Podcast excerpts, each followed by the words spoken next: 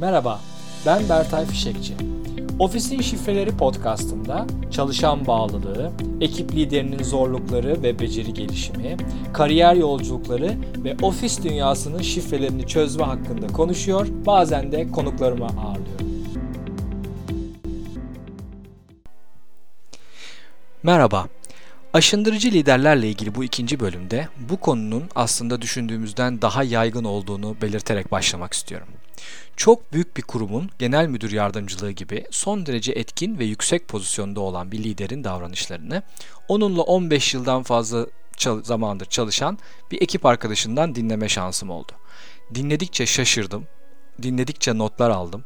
Özellikle de halen o rolde nasıl tutulduğunu, büyük resimde nasıl bir katkı verdiğini ve eğer bu davranışlara rağmen yerinde kalabiliyorsa nasıl bir ilişki ağı içinde olduğunu merak ettim. Buyurun bu davranışları özetleyeyim size. 1. Ben bilirim yaklaşımı. Toplantılarda genelde konuşanlara kötü sözlerle saldırma, aşağılama, kötü hissettirme. Böyle davrandıktan sonra da diğer çalışanların konuşmak istememesini şaşkınlıkla karşılama ve diğerlerine de laf etme. Kendi kafasındaki mükemmellik kriterine göre işleri değerlendirme ve bu kriterin dışına çıkıldığında aşırı dramatik tepki gösterme. 2.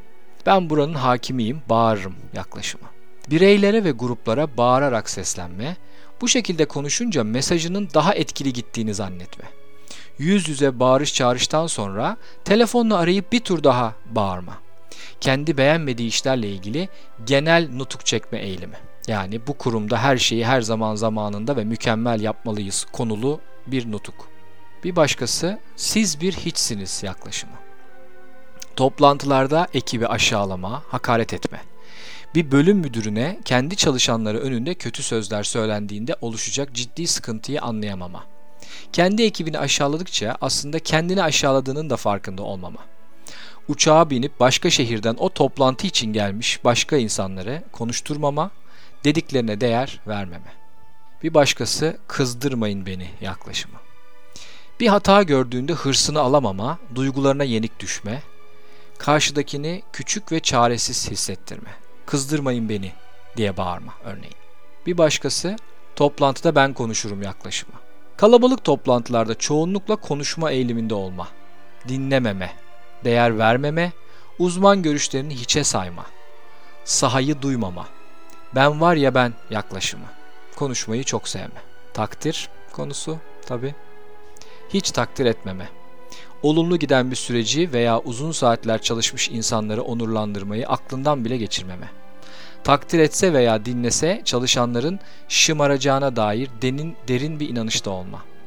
Çalışanları hilekar ve tembel olarak etiketleme ve tüm iletişimlerinde bu ön kabule göre davranma. Peki bu liderlerin liderlik yetiştirme ile ilgili yaklaşımları nasıl? Benzer işi yapacak bir bölge müdürünün dahi kendi ekibinden aday gösterilemeyecek durumda olması. Yani aşağıdan yeni liderlerin gelişmesi için hiçbir çaba göstermeme.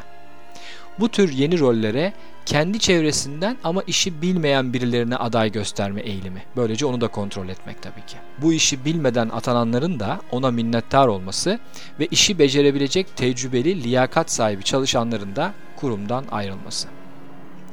Ya insan kaynakları ile ilişkisi? Yarattığı korku iklimi sayesinde insan kaynaklarına onunla ilgili olumsuz raporların gidişini engellemeye çalışma. Bu geri bildirimler gitse bile insan kaynaklarının hareket etmesini engellemek.